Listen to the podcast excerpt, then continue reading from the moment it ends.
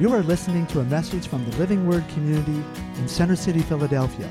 We are followers of Jesus Christ, called to love God and love people, to share Jesus and help people experience true life change that can only come from knowing Him. We hope that you enjoy this message today.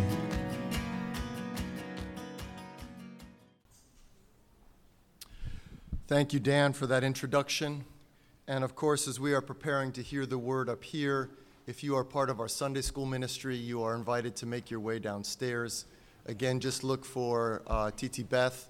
She will let you know where you will be today, whether it's in the fellowship hall or outside or some other place.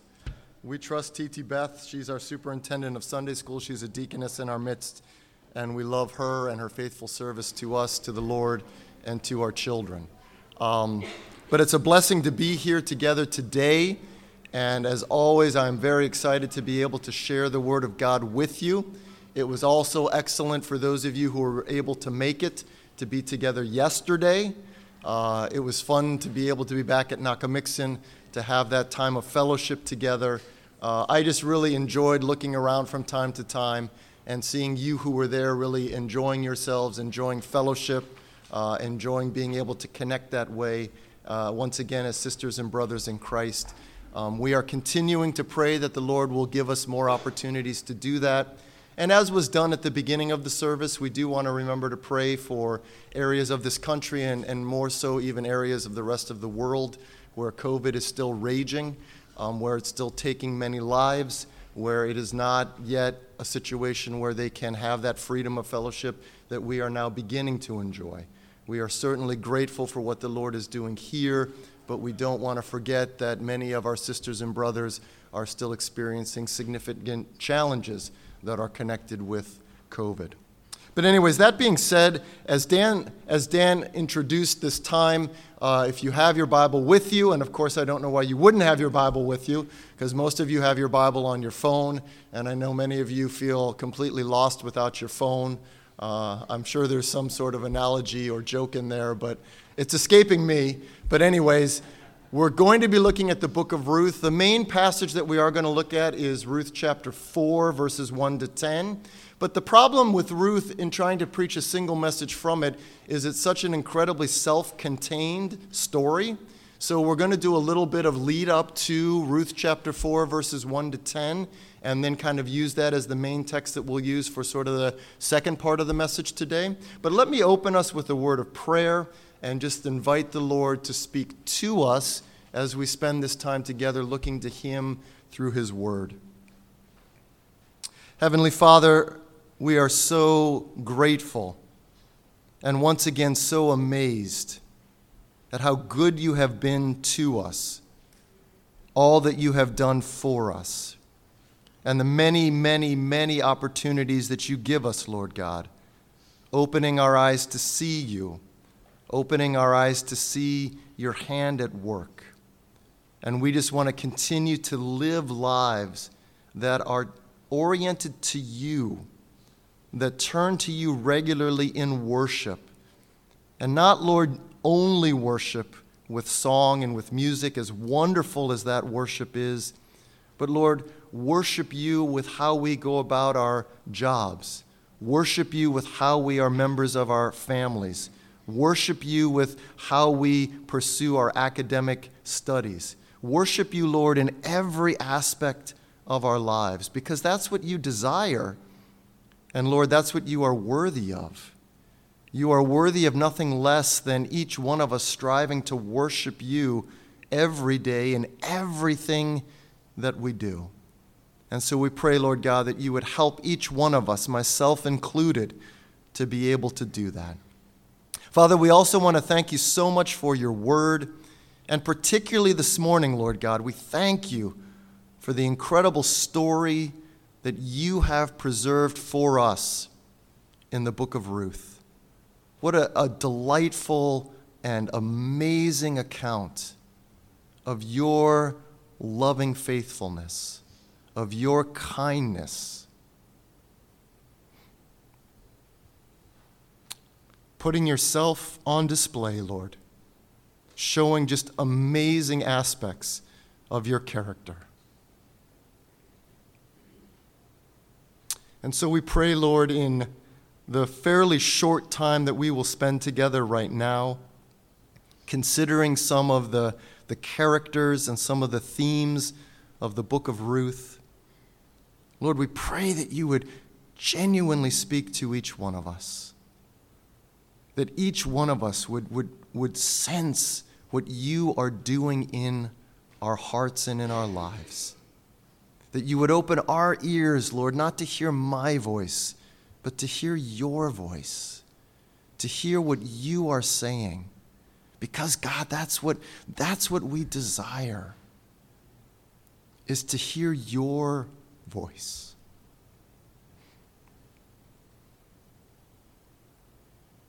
Lord, many of us are facing really challenging circumstances. And Father, we need to know and be reminded that you are with us. That you are with us in the midst of those circumstances. And that you still are a God who is able to save. You still are a God who is able to redeem. And we thank you for that. And so, Jesus, it is in your name and it is for your glory alone that we pray these things. Amen. Amen. Well, thank you for praying with me. I want to begin by actually just reading the opening phrase of the book. I don't even think it's the entire first verse of the book, but just the opening phrase. It says, In the days when the judges were judging. So, in the days when the judges were judging, that's how the unknown to us, author of the book of Ruth, begins this incredible account. He tells us the time in which this story took place. It was the time when the judges were judging Israel. Now, for those of you who have been participating in the corporate reading that we've been working through, we've done Joshua and Judges, and now we're finishing up Ruth. You are familiar with the time of the Judges. The Judges give us some of the most colorful and memorable characters in the Bible. Last week, Dan gave us an opportunity to consider the life and ministry of Gideon and the life and ministry of Samson.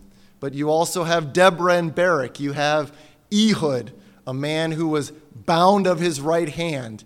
You have Jephthah, a very uh, difficult character for us to follow in some of the mistakes that he makes. But the book of Judges is filled with these incredibly colorful individuals that God is more than able to use to deliver his people. But as the book of Judges concludes, and Dan was mentioning this last week, we actually come to five of probably the darkest chapters in all of Scripture. For those of you who are reading Judges 17 to 21, you probably were fairly disturbed and rightly so. If you read those five chapters and you are not troubled, you are not dismayed, you are not a little bit disheartened, you probably were not really paying attention. It was one of the darkest times in the history of Israel. And there was a refrain with a little bit of variation that was repeated quite a few times in those five chapters. And part of that refrain was everyone was doing what was right in their own eyes. Of course, what you are hoping for as a reader is the declaration everyone was doing what was right in the Lord's eyes. But that was not the evaluation of the period of the end of the judges. Unfortunately, everyone was doing what was right in their own eyes. And Israelite society was starting to become unraveled. It was starting to dip into deep, deep paganism. And so the end of the book of Judges ends on a fairly, fairly discouraging note. And of course, as I was considering that, I thought there are so many parallels between Israelite society at the end of the time of the judges and the society in which the Lord has called us to live. I think actually an incredibly accurate evaluation of American society in 2021 might be everyone is doing what is right in their own eyes. I thought, wow, what an incredible declaration that was made probably some 3,000 plus years ago to evaluate a society that was coming unraveled. And here we are actually living in a society that is very much living, unfortunately, the same way. As we look around, we hear in so many different ways our culture reinforcing the idea that everyone is free to do what is right in their own eyes. Everyone is free to make whatever choices is right for them. Everyone is free to pursue their dreams, their goals, their visions, live life their own way on their own terms. And we see how much that is just crippling and devastating our society. And so, as dark as the time of the judges was some 3,000 plus years ago, in many ways, our time is just as dark. And we are living in a, a culture, we are living in a time frame where so many, in one way or another, are declaring, I'm going to do what's right in my own eyes. And nobody, nobody has a right to tell me otherwise. So it's so important that we remember that in the midst of that incredibly discouraging and disheartening time, the events of the book of Ruth took place. Because if you've read the book of Ruth, you would have a hard time recognizing that Israel was spiraling downward.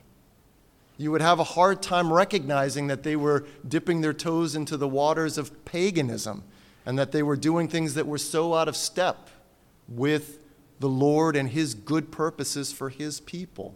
If you read the book of Ruth, you are delighted, you are encouraged, you are strengthened, you are hopeful because it is such an amazingly good account of three ordinary people Naomi and Ruth and Boaz. You know, another one of the things that's so amazing about the book of Ruth, these three, they were not kings and queens. They were not priests. They were not prophets. They were not heroes on the field of battle. They were not judges. They were not mighty, valiant warriors. They were three incredibly ordinary people Naomi and Ruth and Boaz. And what you have is you.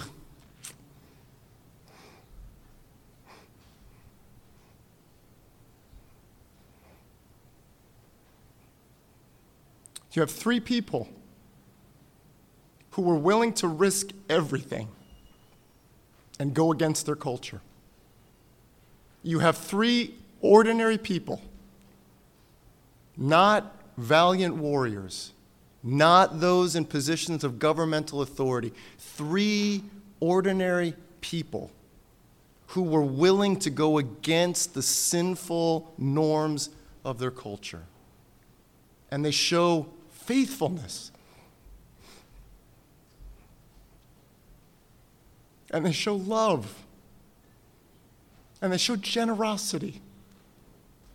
They show all of the things that so reflected the God that they were trying to serve. And so each one of us has that same opportunity in this age, in this culture, in this time in which the Lord has called us to live. You don't have to be in a position of governmental authority.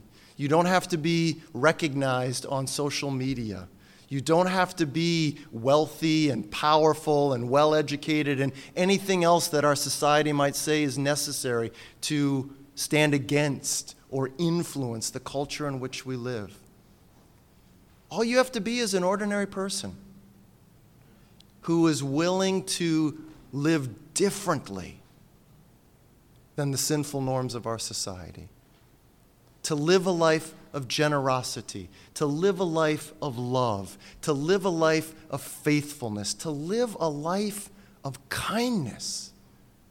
Because if you look at Naomi and Ruth and Boaz, those are the words that leap off the page of their story.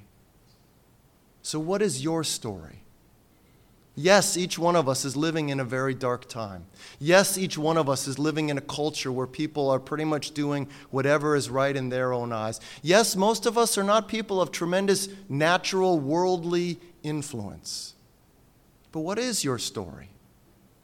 What is your story? Are you choosing to live a life that opposes the sinful norms of our culture? Not with anger and not with, with, with hatred, but with love and generosity and kindness and compassion.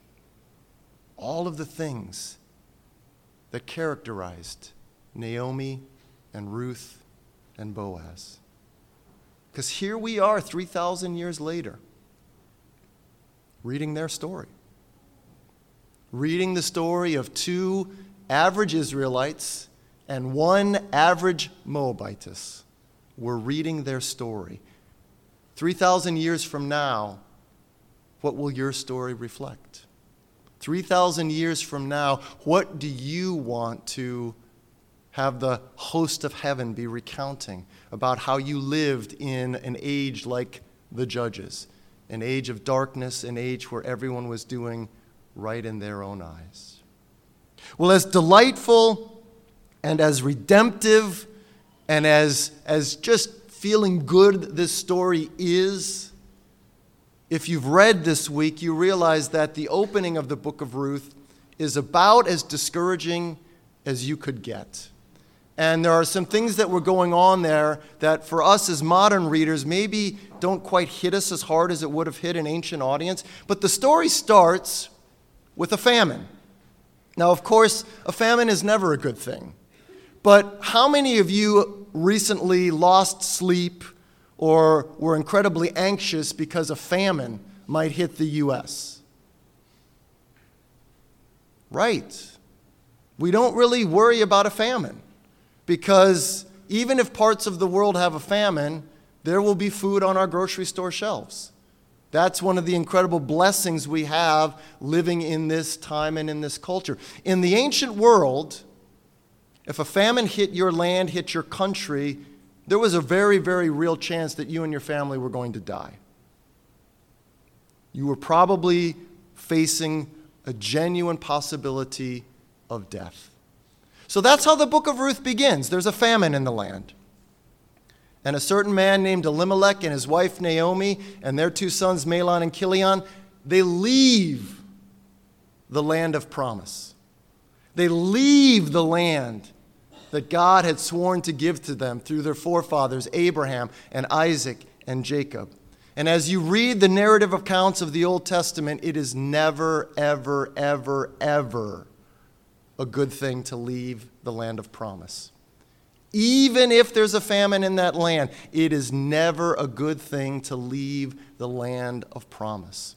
So, in two phrases, the threat, the danger, the risk, the anxiousness of this story, it's, it's escalating. There's a famine in the land of promise, so this Israelite family chooses to leave the land of promise. So now they are not only experiencing famine, but they are experiencing it outside the land that God had promised to them through their ancestors. Well, things get worse because in the fields of Moab, where they were sojourning, Elimelech, the father and husband and head of the household, he dies. And of course, that does hit us. Death 3,000 years ago was a very hard and sorrowful event, even as it is today. But Naomi is able to find wives for her two sons. And so she marries off her sons, Mahlon and Chilion, to Ruth and Orpah. And it looks like maybe the family is going to survive.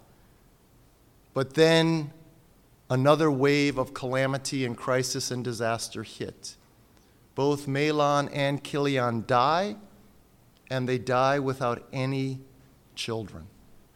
So at this point, it would be hard in the ancient world, particularly in ancient Israel, to paint a bleaker picture because one widow is an incredibly precarious, vulnerable, tension filled situation. But we not only have one widow, we have three widows. And these three widows have no living descendants, and they are living outside the land of promise. It's taken us five verses to get to one of the most disturbing, unsettling, angst inducing situations in all of the Old Testament narrative. You have three widows, two of them Moabites, living outside of the land of promise, all of them without any living descendants to carry on the family name and the family responsibility. So at the end of chapter 1, when Naomi says, Don't call me Naomi, which actually is a version of the Hebrew word for pleasant, don't call me Naomi, call me Mara. Mar, as you may remember from Exodus, Mar means bitter. She actually had a lot of reason to be pretty bitter because her life had pretty much completely come apart and there was absolutely we just we can't emphasize this enough there was absolutely no human way that she was going to get out of this there just was none there just was none a widow herself with two widowed daughter in laws living in the land of Moab. You cannot get much bleaker, much more hopeless than that. And with that backstory given to us in five verses of chapter 1, the rest of the story of Ruth unfolds. But you can see how the Lord was at work. The Lord is always at work. And it starts with a rumor. It starts with a rumor. Sojourning in the fields of Moab, Naomi had heard a rumor. There was food in Bethlehem, the town that her husband had taken her from over 10 years ago. She heard a rumor there's food in Bethlehem. So she, a widow, with her two daughters in law, two widows, start to make their way back to Bethlehem. But then Naomi realizes she is a woman who is literally living dead. She is a woman who is living dead. Full life in the ancient world full life in the ancient world was being biologically alive, but almost even more than that, it was living in the land of promise, having a share of the land of promise. Remember in the book of Joshua, every family got an allotted portion of the land that God had promised. So it's being biologically alive, but it's also having a piece, a chunk of the promised land that is for you and your family from previous generations to future generations. And it's having descendants. It's having someone who will carry on your family name. So, in many ways, Naomi was a walking dead woman. And she realized that she was totally incapable of providing life for her daughters in law. That's why you have this strange conversation in chapter 1 where she says, Look, am I able to bear you any more sons that you might marry them? Am I able, even if I was to conceive tonight, would you be willing to wait till my sons grew up to the age of marriage and married you? And, and we, we hear that conversation and we're like, that's a really bizarre conversation. But for the ancient world, that's actually what you would have expected to hear. That's absolutely what you would have expected to hear. You would have expected Naomi to say, Look, you two are from Moab. Don't enter the land of Israel and be foreigners and be aliens and be strangers in that land, because if you do, you're putting yourself in an incredible disadvantage. Don't stick with me because I no longer have any ability to provide husbands for you, to provide descendants for you who will carry on your family name. Go back to the households of your parentage. Go back because I have nothing I can give you. And of course, we know Orpah does. And in the natural, Orpah probably made the wise choice. But what we see now is some of the character of Ruth revealing itself. And she actually understood the incredible responsibility as a daughter in law that she had for her mother in law. And so Ruth says, No. No. Where you go, I will go. Where you die, they will bury me. Your people will be my people, and your God will be my God. And Naomi realizes at that point she's fighting a losing battle. And she says, Okay, Ruth, you can come back. And it's interesting because, again, chapter 1, again, is a hint of hope. They make their way back to Bethlehem, and it was the beginning of the barley harvest. The beginning of a harvest season in an agricultural society was such an exciting time. Again, it's something that's lost on all of us because we're not farmers. We don't live in an agricultural society anymore. But after all the sweat and toil and labor of that first planting, after you'd gotten through the winter and waiting and waiting and waiting and wondering and hoping, will that first crop come in? Well, at the end of Ruth chapter 1, that crop was coming in. So God is saying there's hope. God is saying, I'm at work. I'm at work, and there's hope. And then in the beginning of chapter 2, I just want to read the first verse, because in the beginning of chapter 2, verse 1, we are introduced to Boaz.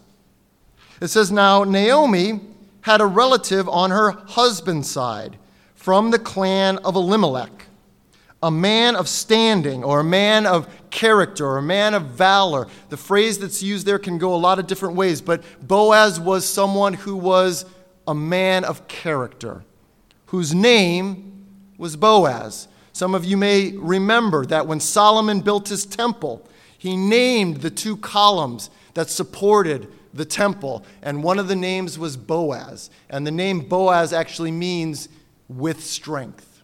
So the name of this man, Boaz, meant with strength. But more importantly to our story, Boaz was a relative of Elimelech. Remember, Elimelech was Naomi's husband who had died, the father of Mahlon and Chilion. And Boaz is a relative. Now, the book of Ruth never tells us how he was a relative.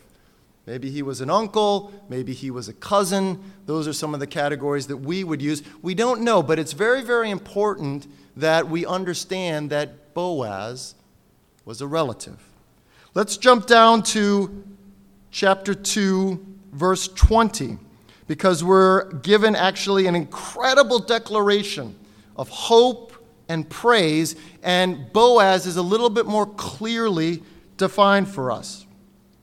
In Ruth chapter 2, verse 20. This is a declaration of Naomi. Remember, this is the woman who said, Don't call me pleasant. Don't call me pleasant anymore. Call me bitter. Because I went away full and the Lord has returned me empty. This is the declaration. She says, The Lord bless him, referring to Boaz. Naomi said to her daughter in law, He has not stopped showing his kindness to the living and the dead. This, of course, is a reference to the Lord. The Lord has not stopped. Naomi had given up hope. Naomi had given up hope. But the Lord had not stopped working the Lord had not stopped working. Many of us have found ourselves in situations where we've given up hope. We look at the natural circumstance. And like Naomi, we say, There's no hope. There's no hope. But the Lord is still working.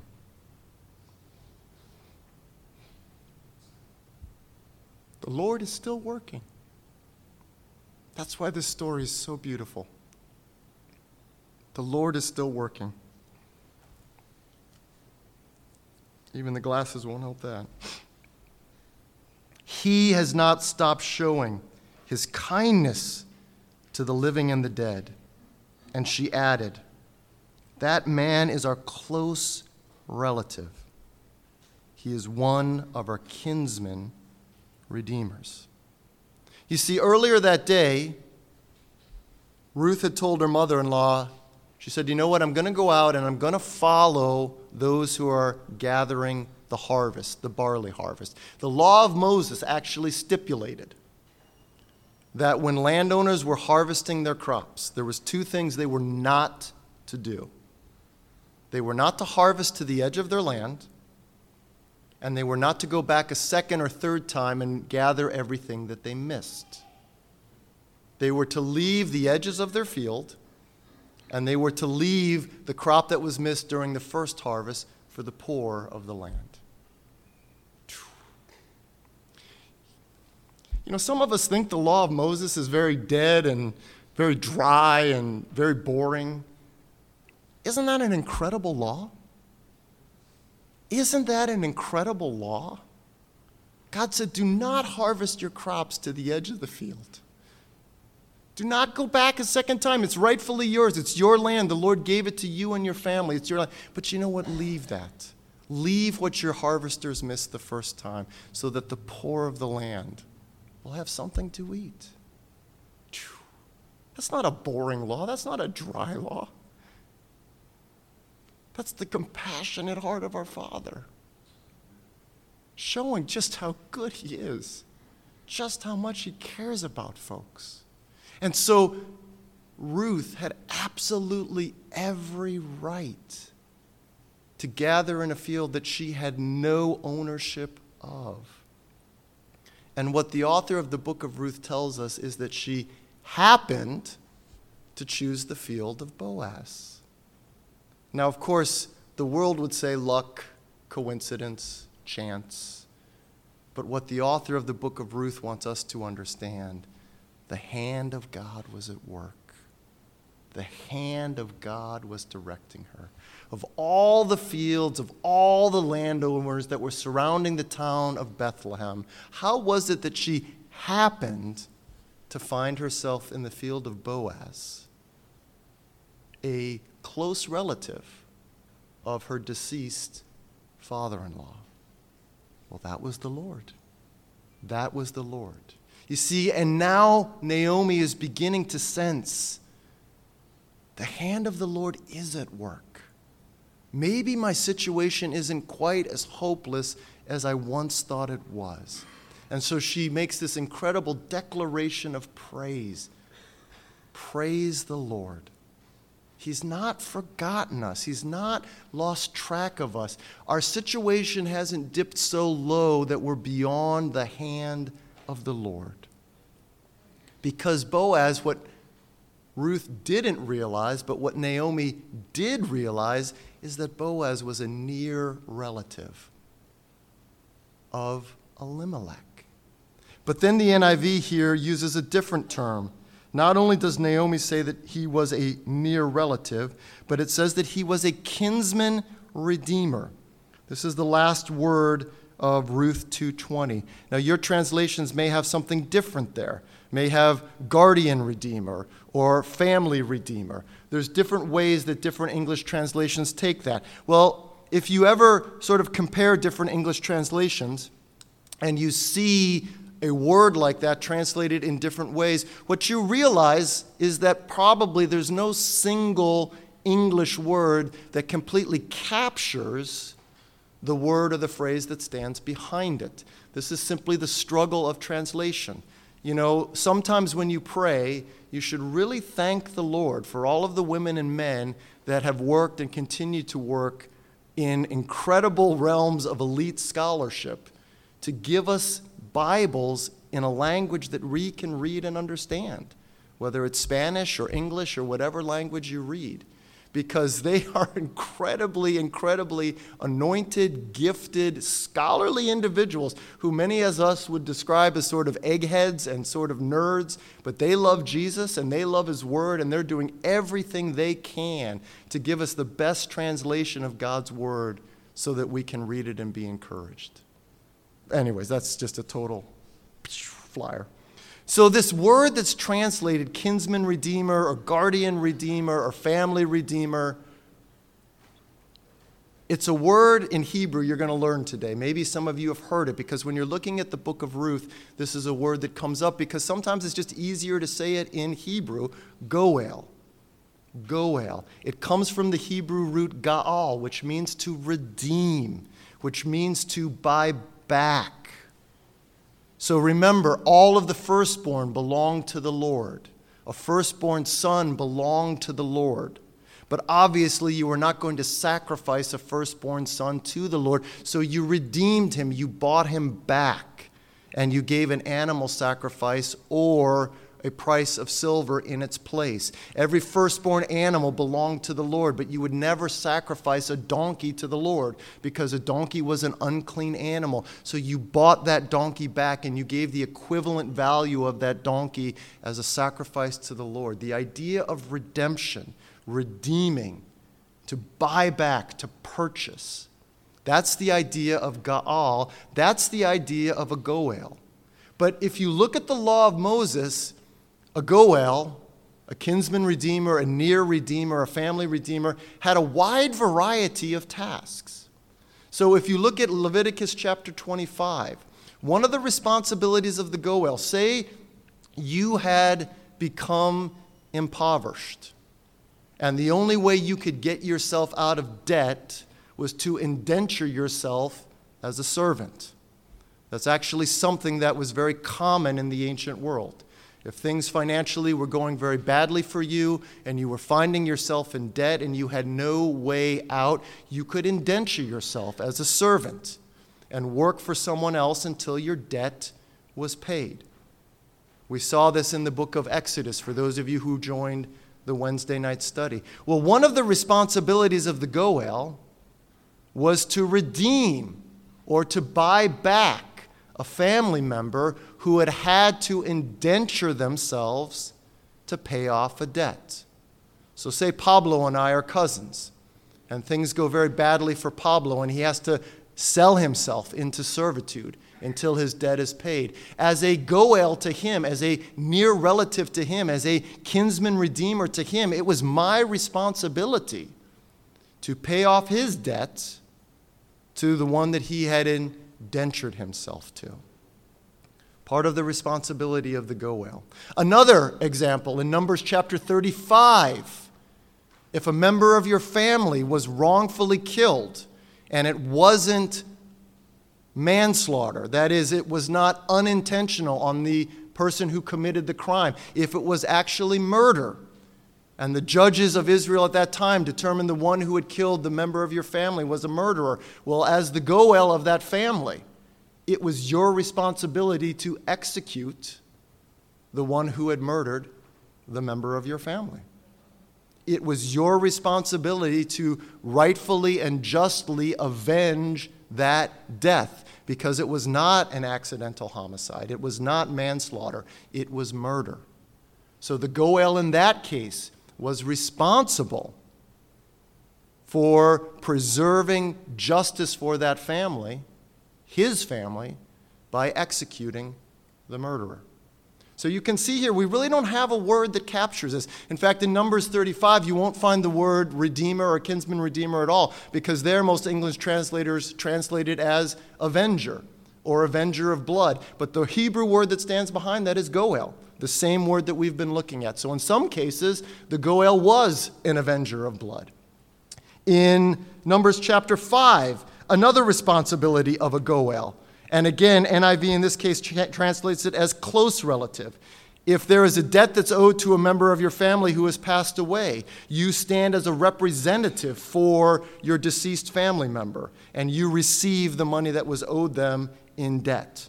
So you sort of are standing in proxy on behalf of a member of your family who has died to receive the money that was owed to them that was not paid before their debt. So you can see the Goel had a wide range of responsibilities, and we really don't have anything like that today. We really don't have any single title, any single individual that would be fulfilling that role for a family. And finally, going back to Leviticus 25 one more time, there was one other responsibility of a Goel, which is particularly important for us to understand to understand the book of Ruth. And that was to make sure that land did not go outside of the family. Remember, we've mentioned this before. It's so important that we understand this to rightly understand the Old Testament. When Joshua led Israel into the promised land, he divided the land.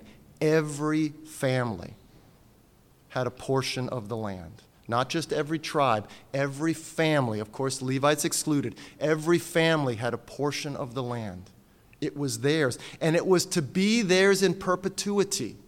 It was to be theirs for their grandsons and great grandsons and great great grandsons. It was to be theirs in perpetuity. It was never to fall outside of their family or clan. Again, we don't have time to get into it today, but the law of Moses actually made long term homelessness an impossibility. If Israel had ever kept the law of Moses, long term homelessness would never have existed. The law of Moses is not dead and dry. The law of Moses is an incredible declaration of how good our God is. But the responsibility of the Goel, again, say you were getting yourself in financial trouble and you didn't want to indenture yourself as a servant, you could sell off temporarily a piece of your land to get some money so your family could live. It was the responsibility of the Goel to purchase that land or to acquire possession of that land so that the land would remain in the family. Again, it was never to fall outside of that family line because it was such an incredibly good and gracious gift that God had given Israel. The land was a gift. The Lord said, The land is mine. But because I love you and because I have chosen you, I'm giving you the land. I'm giving you the land, and I want you to honor me in this land. And I want you to respect me in this land. And if you do that, every one of your families will have a possession in the promised land indefinitely. So that was the role of the Goel in Leviticus 25 as well. Well, I told you we were getting to Ruth chapter 4. We will get there now. I apologize. I apologize. This is not the way I like to preach. I'll just tell you that. I really like to get like a text and just preach that text. But Ruth, you just, if we were to jump into Ruth chapter 4, there's just so much background that's going to be missing. But we're not going to go much longer. I see the time. I know I've been going long. I apologize for that. But, anyways, Ruth chapter 4, verses 1 to 10. So, at this point, you've had that incredible encounter with Ruth in the middle of the night on the threshing floor of Boaz. Just let me tell you, there is absolutely nothing sexual in that. Some of the commentaries you will read were saying that Ruth was actually propositioning him. That's not at all what's going on. If we had three hours, we could go into detail. What Ruth is actually saying is, Marry me. She's actually saying, Marry me. Spread the edge of your garment over me. Protect me. Cover me. You know, that's the very thing that Boaz said he hoped would happen for Ruth in Ruth chapter 2. He said, May the Lord overshadow you and protect you. Well, little did Boaz know Ruth was going to say, You're the man the Lord wants to use. Spread your garment to protect me. Take me into your house as your wife and provide for me. That's what Ruth is propositioning. Because remember, Boaz's declaration is, You are such an honorable woman. Well, would Boaz say that if she was propositioning a, a, sexual encounter? Of course not. Of course not. The Hebrew there is a little tricky, but there's absolutely a way to understand that rightly, where she is simply saying, Boaz, marry me. Take me into your home. Protect me. Provide for me. And Boaz says, Of course, I'm going to do everything you ask of me. He was delighted because she was young, he was old. He was old. And remember, he says that. He said, Praise be God that you did not go after a younger man, but you went after an old, kind of grizzled guy like me. So for us old guys, there's hope. Well, a lot of us old guys are already married. But anyhow, I won't say anymore because that gets a little touchy. But, but now, when you look at that in Ruth chapter 3, you see it's not sexual at all. It's not sexual at all. That was going on. Remember, this was the time of the judges. There were prostitutes that were approaching men on the threshing floor. Why? Because men were not sleeping in their homes during the threshing time. They were away from their wives, they were away from their families. So, absolutely, there were prostitutes that were propositioning Israelite men who were sleeping on the threshing floor away from their family. But that is not even remotely what was going on with Ruth and Boaz. Not even remotely. So again, it reinforces that idea. They were choosing to go against the sinful norms of their culture. They were choosing to go against the sinful norms of their culture. Well, anyways, Ruth chapter 4, verses 1 to 10. It says, Meanwhile, Boaz went up to the town gate and sat there. The town gate was the court in the ancient world. The town gate obviously was the place that protected a city. It was the place that determined what went into the city, what went out of the city. The gate of a city wall was absolutely one of the most central, important places in any walled city in the ancient world.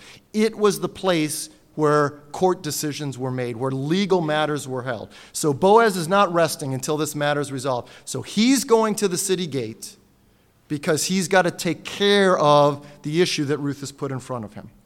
Meanwhile, Boaz went up to the town gate and sat there. When the kinsman redeemer he had mentioned, okay, now here is another Goel.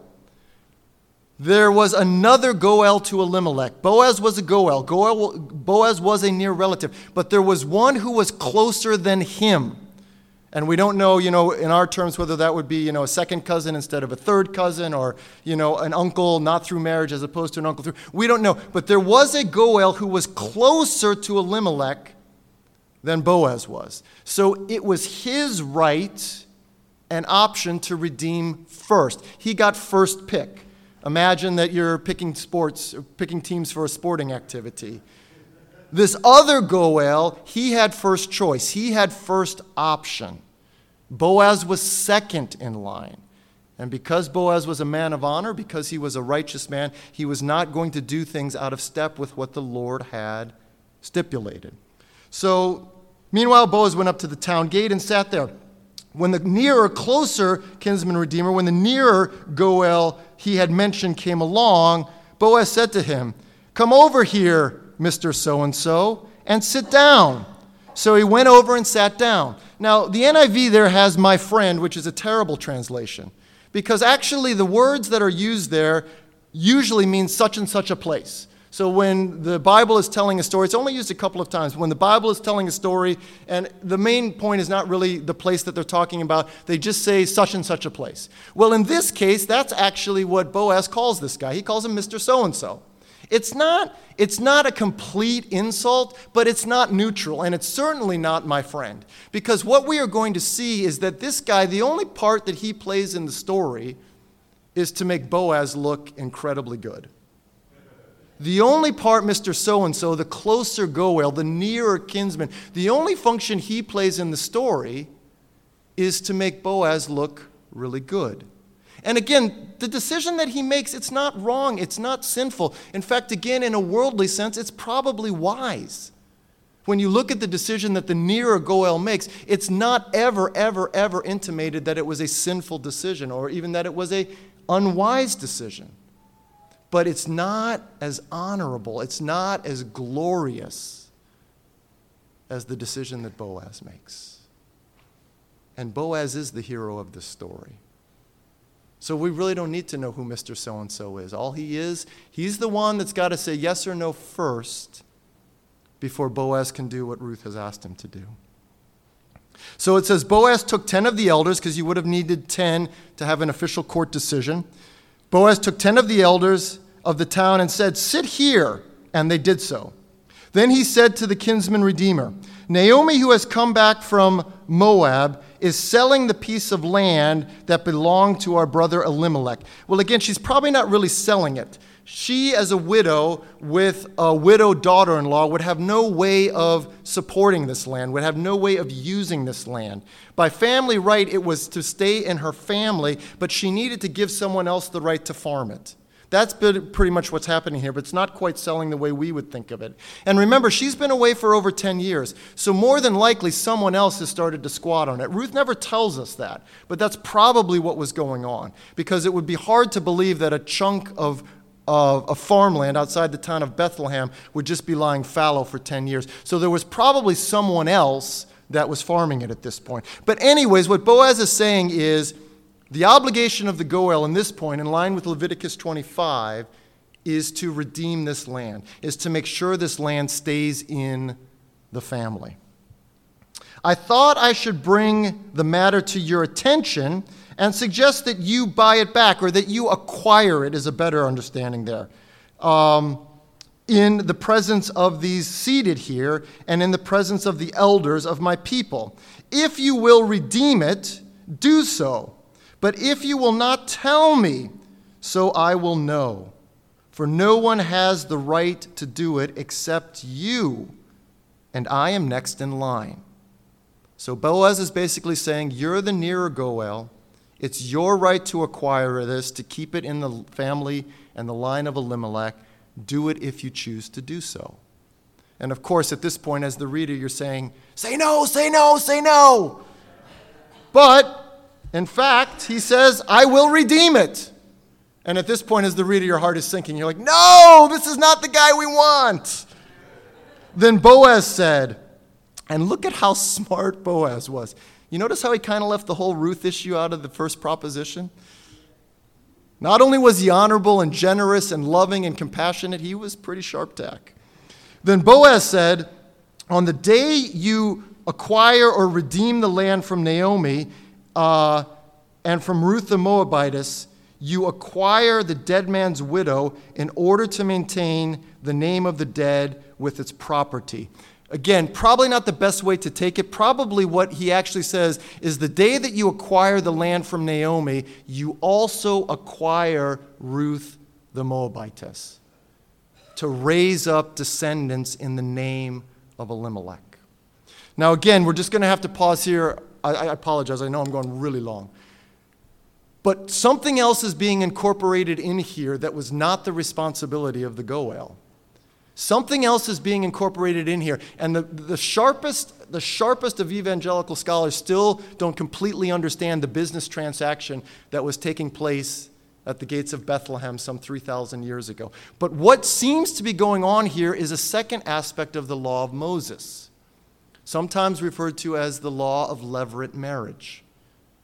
In Deuteronomy 25, what the law of Moses stipulates that if a man who is married dies and he has left his widow no children, it is the obligation of his unmarried brother to take the widow as a wife and to give her children. But the children, the firstborn son, will not take the name of the father, but will take on the name and the inheritance rights of the deceased brother.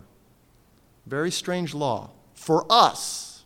This is what was going on in Genesis 38. Remember, Tamar had married one of Judah's sons, and he was evil in the Lord's eyes, and so the Lord killed him.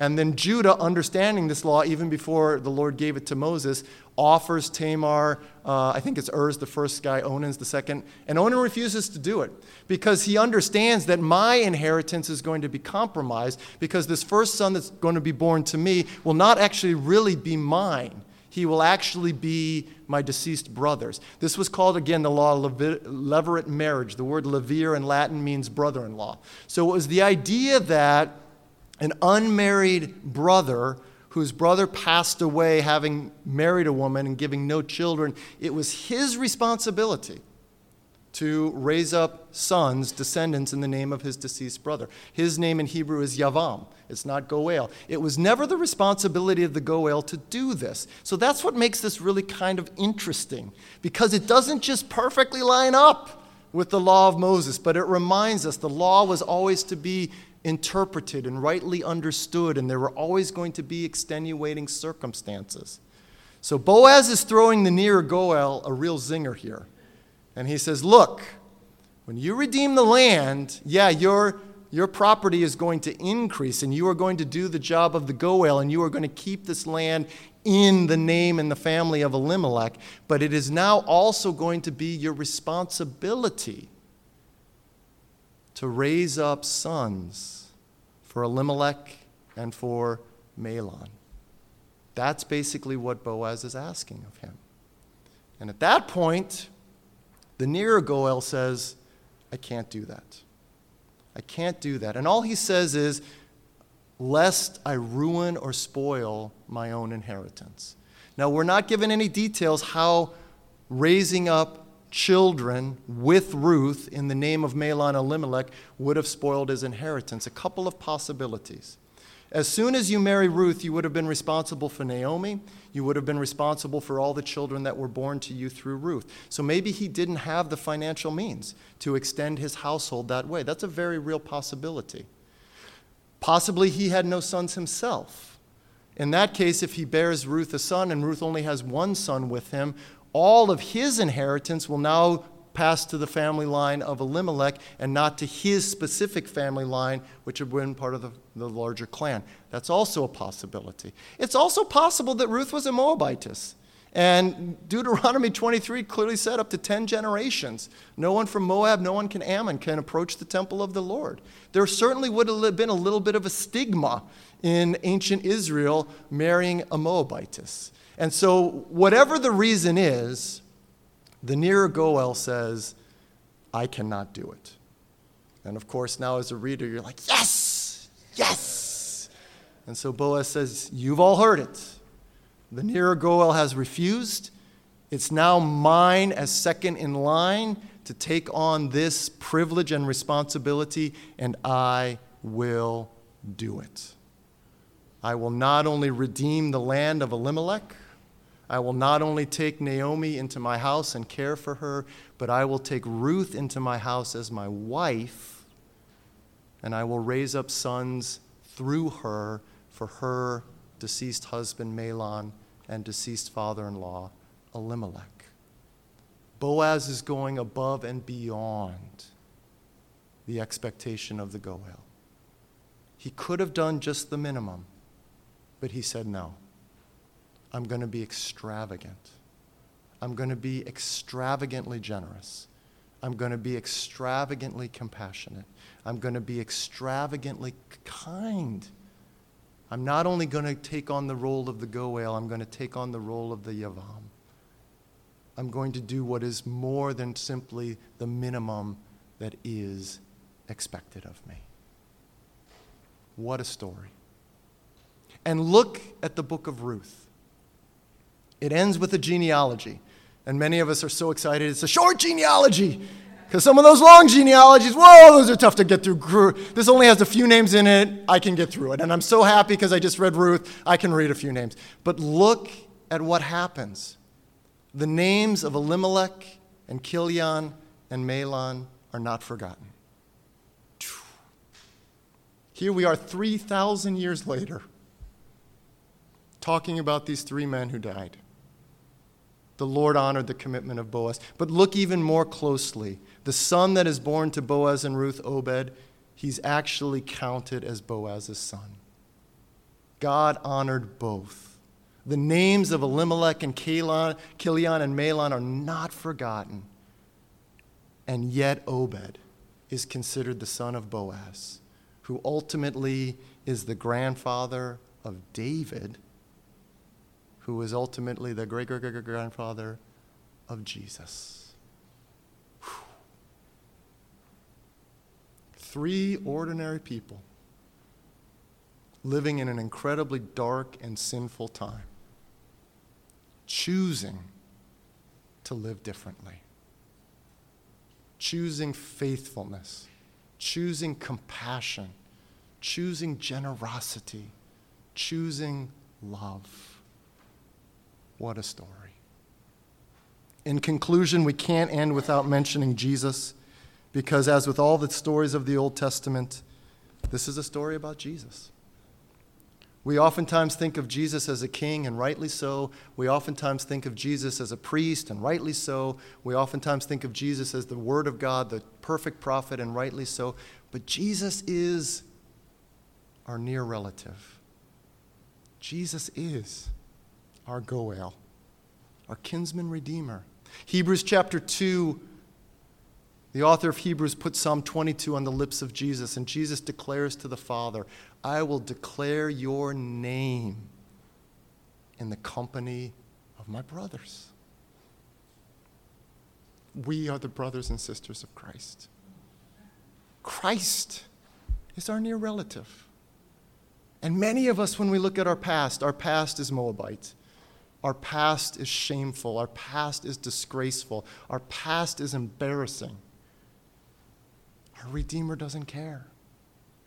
Our Redeemer doesn't care.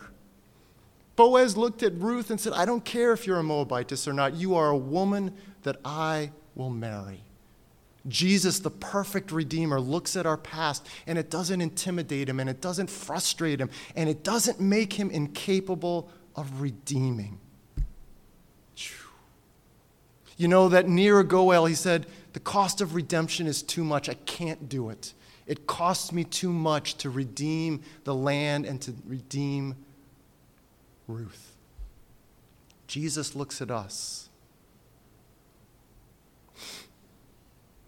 and says, Redeeming you will cost me everything, but I will do it. Redeeming you will cost me everything, but I will do it. And he did. And finally, the redemption of Boaz was extravagant.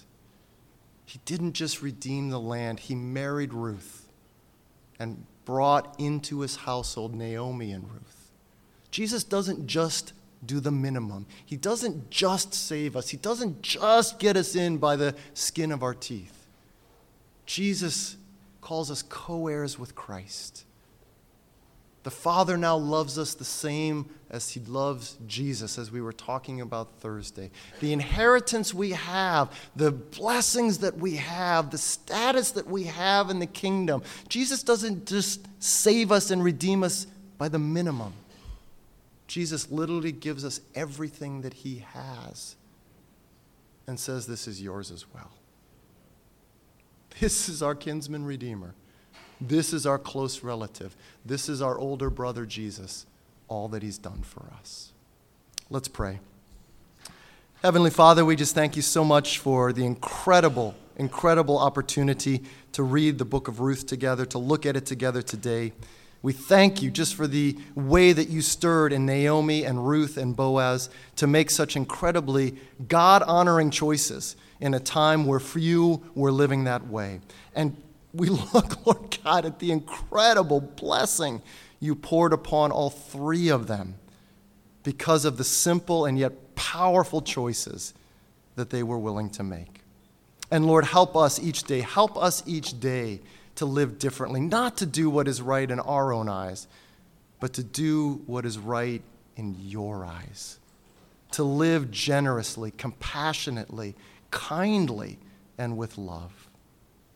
And most of all, Father, we thank you for Jesus, the perfect kinsman redeemer, who is able to redeem no matter what our past, who is willing to sacrifice everything to redeem us, and who redeems us extravagantly.